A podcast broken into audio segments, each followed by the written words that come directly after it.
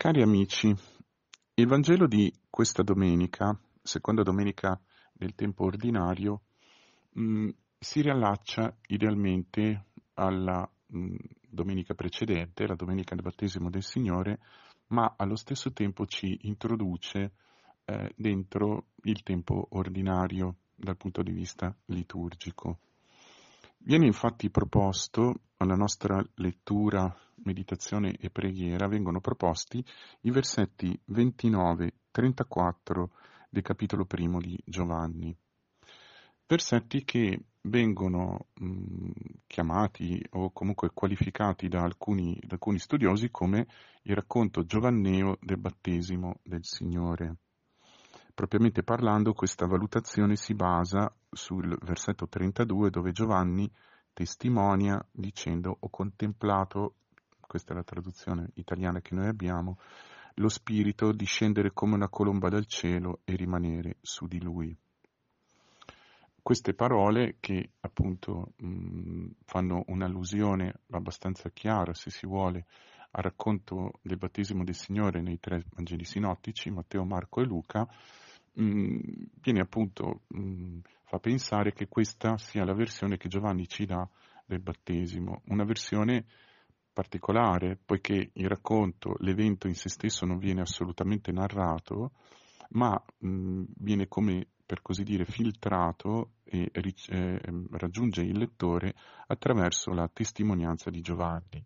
che appunto dichiara lui di aver visto lo Spirito scendere come una colomba sul Signore.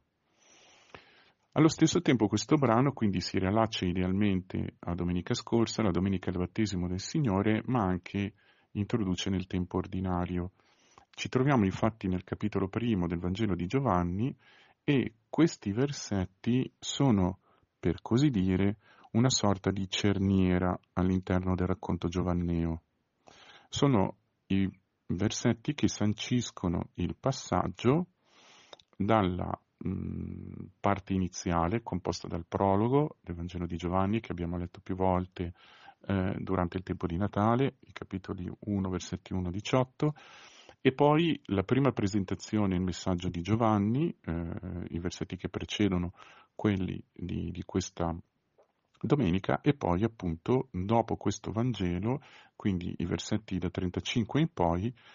mh, Gesù eh, viene mm, o meglio, i discepoli di Giovanni vengono condotti a seguire Gesù dalle parole stesse di Giovanni e lì Gesù per la prima volta mh, compare sulla scena come personaggio attivo che fa delle cose e parla e comincia a radunare attorno a sé il gruppo dei primi discepoli.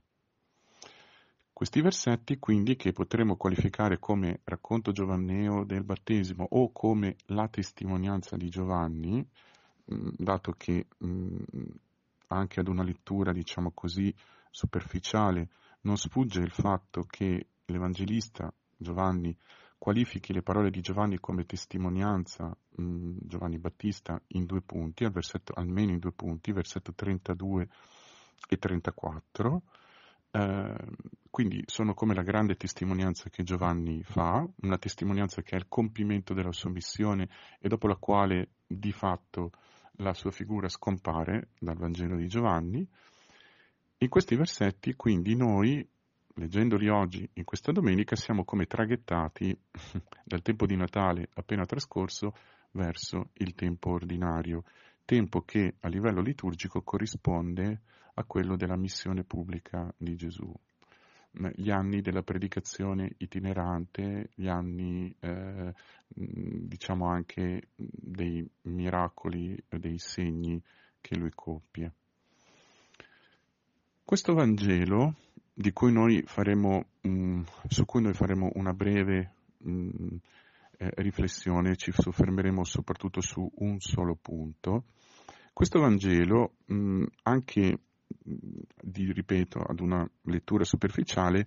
mh, appare chiaramente diviso in due momenti.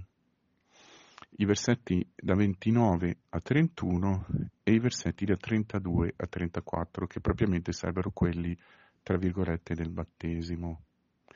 I versetti da 29 a 31, in questi versetti l'Evangelista riporta le parole che Giovanni dice vedendo Gesù venire verso di lui. Queste parole quindi sono parole che Giovanni rivolge non si sa bene a chi, a quale interlocutore, a quelli che lo ascoltavano e che erano attorno a lui, ma anche a noi, e sono parole che eh, hanno al centro una, potremmo chiamarlo così, un movimento di identificazione. L'ecco, al versetto 29, con cui Giovanni inizia a, mh, eh, il, suo, il suo discorso, la sua parola, sono come una sorta di indice puntato. Quell'ecco è una sorta di indice puntato. Se noi leggiamo con attenzione i versetti che precedono, in particolare i versetti da 25 a 28, eh, i versetti in cui Giovanni stesso deve rispondere alla domanda perché battezzi se non sei il Messia di fatto, mh, Giovanni in questi versetti fa riferimento a uno che voi non conoscete e che sta in mezzo a voi, che viene dopo di me, a cui non sono degno di slegare il legaccio del sandalo. E eh, l'Evangelista poi dice che luogo, queste parole avvennero in un luogo preciso. Mm, queste parole fanno eco in maniera molto singolare a quelle che vengono dette nel prologo mh, al capitolo 1, versetto 15, quando l'Evangelista ci dice Giovanni gli dà testimonianza e dice era di lui che io dissi colui che viene dopo di me è avanti a me perché era prima di me.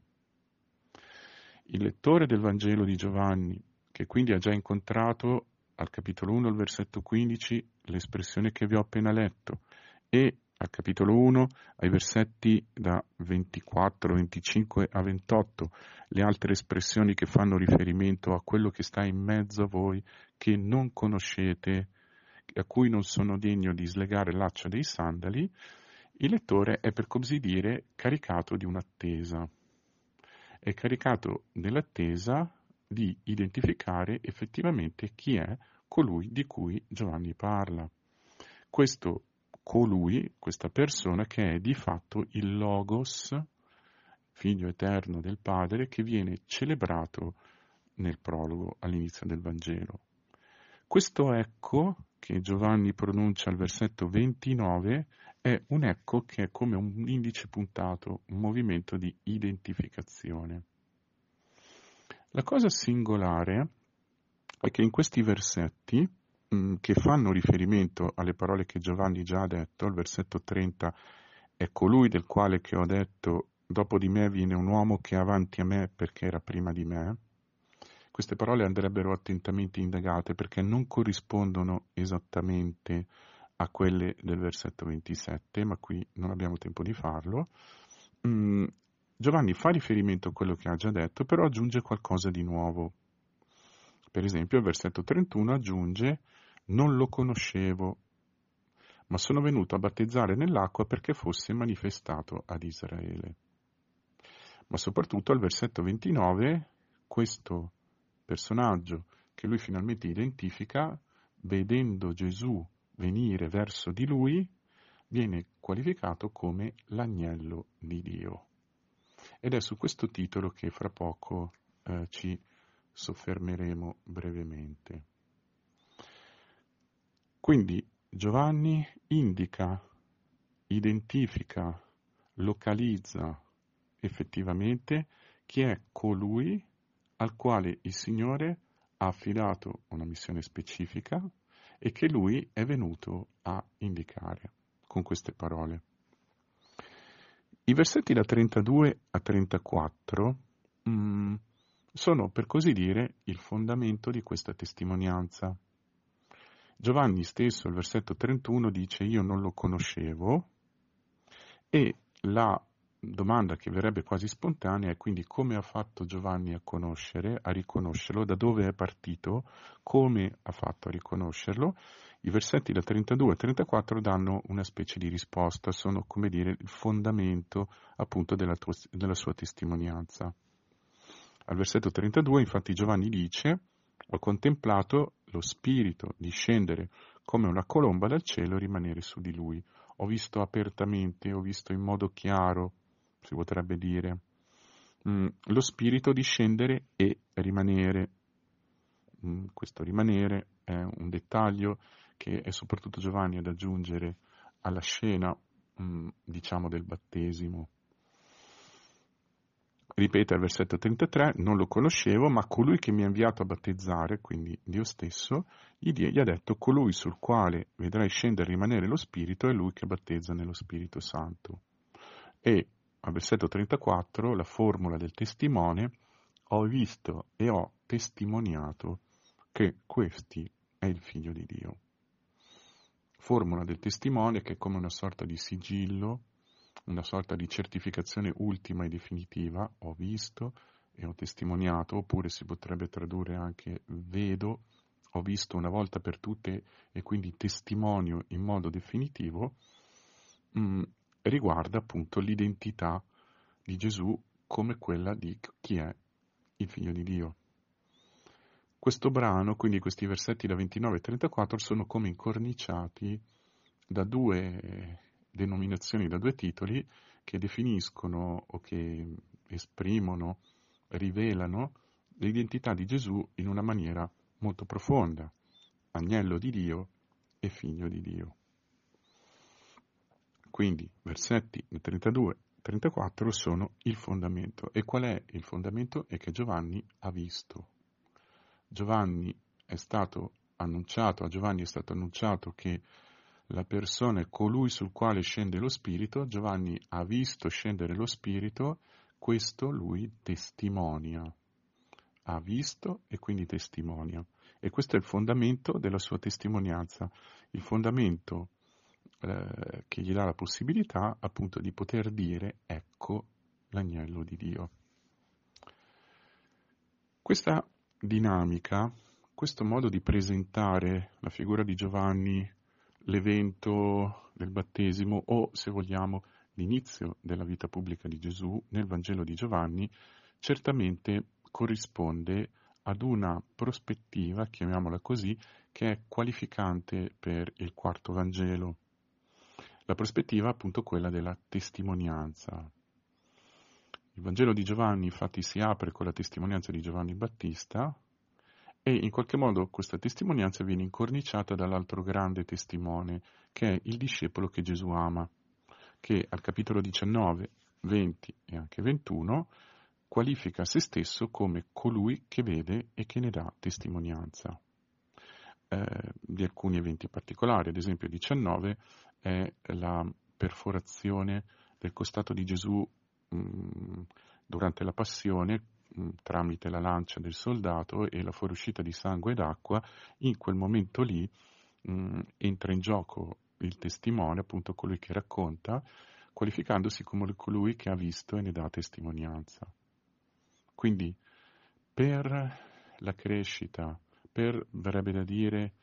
mh, mm, la, la, la, verrebbe da dire in questo modo, perché la, sed, la, la, fede sia come seminata e impiantata nel cuore dell'uomo e perché la fede possa essere fatta crescere, è fondamentale accogliere ed aprirsi alla parola dei testimoni, e in questo caso la parola dei testimoni oculari. Questa è la prospettiva qualificante, una delle prospettive qualificanti e tipica del Vangelo di Giovanni. Quello che a noi qui però mh, interessa di più o comunque attira in modo particolare l'attenzione è appunto il contenuto della testimonianza. Eh, certamente il metodo della testimonianza, si accede alla fede tramite la parola dei testimoni e la parola di Giovanni Battista e la parola di discepolo amato nel Vangelo di Giovanni sono concordi ed entrambe risuonano, come dice la finale, il capitolo 21 di Giovanni, eh, scusate, la finale del capitolo 20 di Giovanni, risuon- risuonano perché l'uomo, il lettore, il credente, possa eh, accedere alla fede in Gesù, Messia e Figlio di Dio. Tante cose sare- sarebbero potute scrivere, queste sono state scritte perché voi crediate che Gesù è il Christos, l'unto, il Messia e Hyostuteu, il Figlio di Dio. Il contenuto della testimonianza di Giovanni in questo brano però è, mh, come dire, mh, altrettanto importante del metodo della testimonianza. Gesù infatti viene qualificato da Giovanni Battista come agnello di Dio, un titolo che è esclusivo del Vangelo di Giovanni, un titolo che trova un analogo solamente nel libro dell'Apocalisse,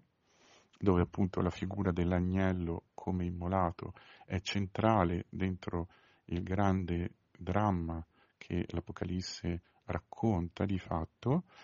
e mh, anche se in quel caso in greco la parola agnello è eh, resa con una parola diversa, vale a dire che Giovanni usa il Vangelo di Giovanni amnos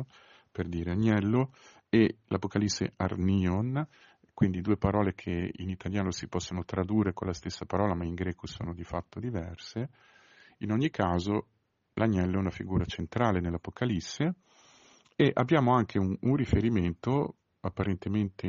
mh, mm, di sfuggita, apparentemente secondario, ma molto importante nella prima lettera di Pietro, a, a cui faremo riferimento tra un attimo. Giovanni Battista, quindi il testimone, colui che ha visto lo Spirito scendere su Gesù, colui che quindi viene rivelato prima di tutto a lui come ecco colui che battezza in Spirito Santo, viene qualificato da Giovanni senza preavviso in modo abbastanza misterioso come agnello di Dio. Chiaramente l'immagine, la parola agnello, non può non richiamare il rito della Pasqua. Il rito, il rito, il rito scusate, che viene raccontato nel capitolo 12 della Genesi. L'agnello, in questo rito che Mosè, su ordine divino, prescrive agli israeliti, eh, diciamo l'ultima notte trascorsa in Egitto, eh, nel momento in cui sta per mh, esplodere, sta per essere portata a compimento la più terribile delle piaghe, la decima piaga, la morte di tutti i primogeniti in Egitto, questo rito che prevede vari elementi, elementi che riguardano il modo di vestirsi, il modo di mangiare, eh, il dialogo che deve avvenire durante questa cena o pasto rituale mh, tra il capofamiglia e i figli o cose di questo genere. Un elemento essenziale è appunto quello dell'agnello. L'agnello secondo alcune caratteristiche che devono essere rispettate, deve essere insomma un animale sacrificabile, quindi senza difetti, senza macchia, nato nell'anno, eccetera. Questo animale, l'agnello, veniva sacrificato e mangiato durante la notte di Pasqua. Con il sangue di questo agnello venivano eh, aspersi gli stipiti delle porte dove abitavano gli israeliti per sfuggire al flagello dello sterminatore, quindi alla morte dei primogeniti. La simbologia di questo rito è quindi molto complessa, ma ricaviamo con una certa immediatezza l'idea che il sangue di questo agnello diventa la garanzia di vita per gli israeliti. La morte dell'agnello che viene sacrificato diventa la garanzia della vita per gli israeliti. Non solo, l'agnello viene anche mangiato, vengono date alcune prescrizioni particolari su come mangiare questo agnello e cose di questo genere, e quindi diventa parte di un pasto rituale.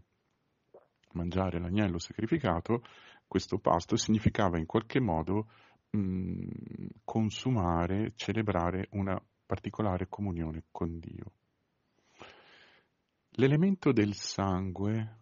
quindi l'elemento del sangue che scaturisce da un'offerta sacrificale indica prima di tutto l'appartenenza. Il sangue è il segno che chi sta dentro la casa appartiene a Dio, quindi è risparmiato dalla morte, viene eh, risparmiato dalla morte e viene destinato alla libertà, perché dopo la decima piaga Israele uscirà dall'Egitto. Il gesto di sacrificare, quindi non solo di ammazzare così, diciamo in un contesto eh, anonimo, non qualificato, ma di sacrificare un agnello, di compiere un sacrificio, un atto rituale vero e proprio, indica eh, il fatto che questa condizione di appartenenza a Dio è mh, o ha come nome appunto la comunione con Lui. Il sacrificio, nella logica dell'Antico Testamento, è infatti la modalità fondamentale dal punto di vista liturgico attraverso cui il credente o i credenti eh, istituivano, vivevano, celebravano, chiedevano eh, la comunione con Dio attraverso, diciamo così, partendo da presupposti piuttosto complessi che in questo momento non è il caso di mh, eh, trattare, diciamo così. Quindi comunione e appartenenza che di fatto implicano lo sfuggire alla morte. Quando Gesù viene qualificato quindi come agnello di Dio,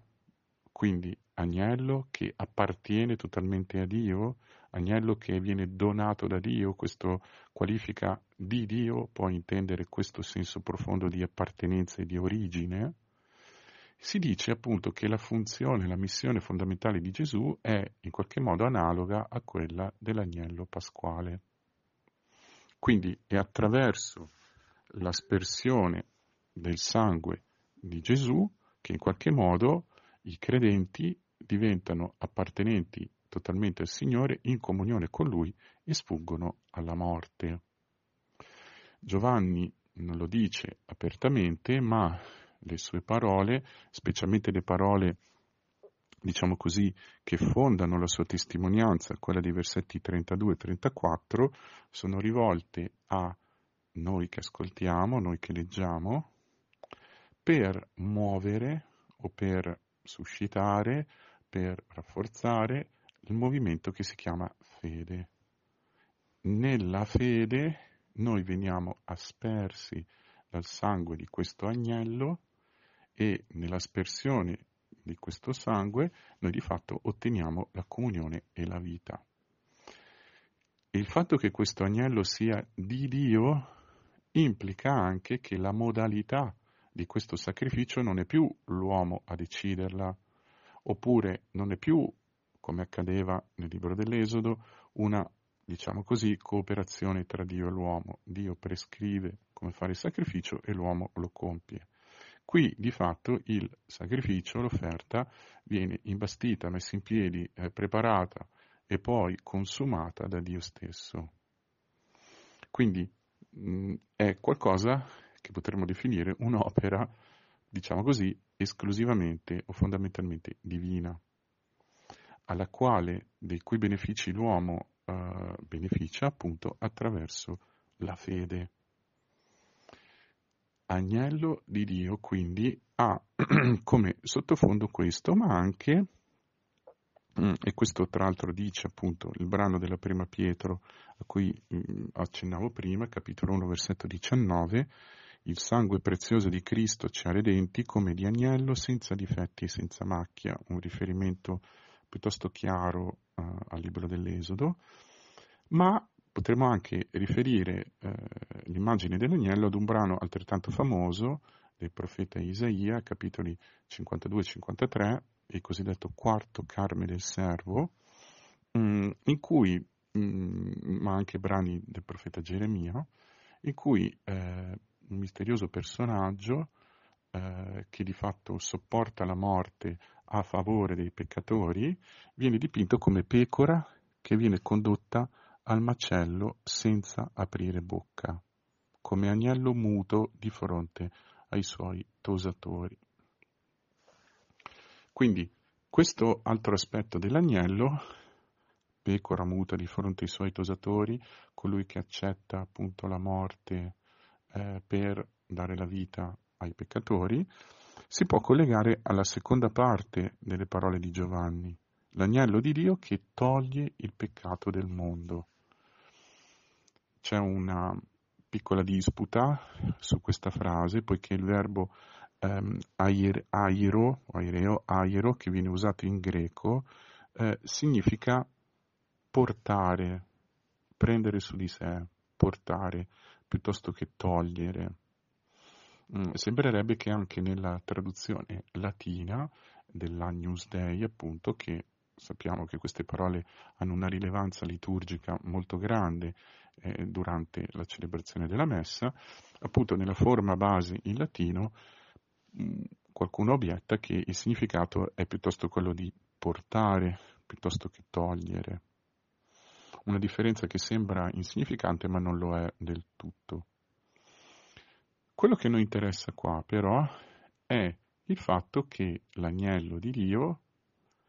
non solo quindi con il suo sangue ehm, mette l'uomo, lo rimette dentro la sfera di Dio totalmente, lo rimette dentro la relazione con Dio e lo rimette dentro una relazione che è fondamentalmente filiale di amore,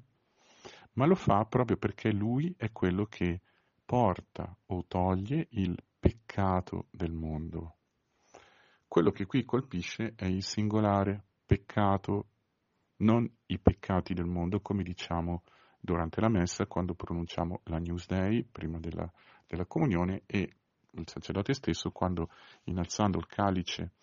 e la patena dice appunto le stesse parole di Giovanni, ecco l'agnello di Dio, ecco colui che toglie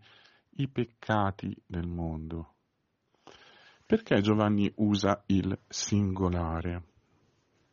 Le risposte possono essere molteplici e anche qui eh, questo piccolo cambiamento è in realtà denso di significato. Eh, si potrebbe accostare alla maniera con cui San Paolo parla del peccato, per esempio, nella lettera ai Romani, parlandone esattamente al singolare, intendendo il pe- peccato come una specie di forza, come una specie di realtà quasi personificata che agisce nella storia umana e inquina, orienta, dirige, deforma le intenzioni, i pensieri e le azioni dell'uomo. Nel Vangelo di Giovanni, mm, in questo passaggio qui, questo singolare eh, il peccato, noi possiamo intendere la condizione dell'uomo la condizione dell'uomo che viene qualificata come peccato, la condizione di colui che in qualche modo ha scelto o tende a scegliere una mh, mm, impostazione di vita, noi la chiameremo oggi, una prospettiva, un orientamento che fa a meno di Dio. L'impostazione che viene sancita dalle parole o dai gesti, anzi, eh, che compiono i due progenitori, Adamo ed Eva, nel capitolo terzo di Genesi, che mangiando dell'albero della conoscenza del bene e del male, certificano che vogliono farsi legge a se stessi, quindi decidere loro qual è il bene e il male e quindi che orientamento, che forma dare alla propria vita. Questa tendenza, questo orientamento, questo rischio, se vogliamo chiamarlo così, si chiama propriamente peccato. È la maniera attraverso cui viene spezzato il legame con Dio, poiché Dio diventa non solo superfluo in questa prospettiva, ma addirittura antagonista, diventa una seccatura, diventa un impedimento, non solo quindi interrompe il legame con Dio, ma il peccato mette l'uomo nella condizione di non sapere più alla fine qual è la ragione ultima, profonda, lo scopo per cui è stato creato. Quindi l'orientamento, la direzione che lo conduce infallibilmente ad essere quello che è chiamato ad essere, da quello che è, da come è uscito dalle mani di Dio, a realizzare profondamente la propria vocazione. Questo è il peccato. Gesù, l'agnello di Dio, viene a prendere o togliere il peccato. E in queste parole Giovanni, che qualifica Gesù come figlio di Dio, come quindi il Logos eterno che è nel seno del Padre di cui parla il prologo, dice anche in fondo qual è la missione. Attraverso il suo sangue rendere di nuovo l'uomo proprietà di Dio, quindi mettere di nuovo l'uomo nella condizione di poter percorrere il cammino che lo porta alla pienezza di vita, ma per fare questo deve in qualche modo, come l'agnello in Esodo 12, morire, o deve in qualche modo, più specificamente, entrare nella morte creata dal peccato. Per questo l'agnello toglie o meglio porta il peccato.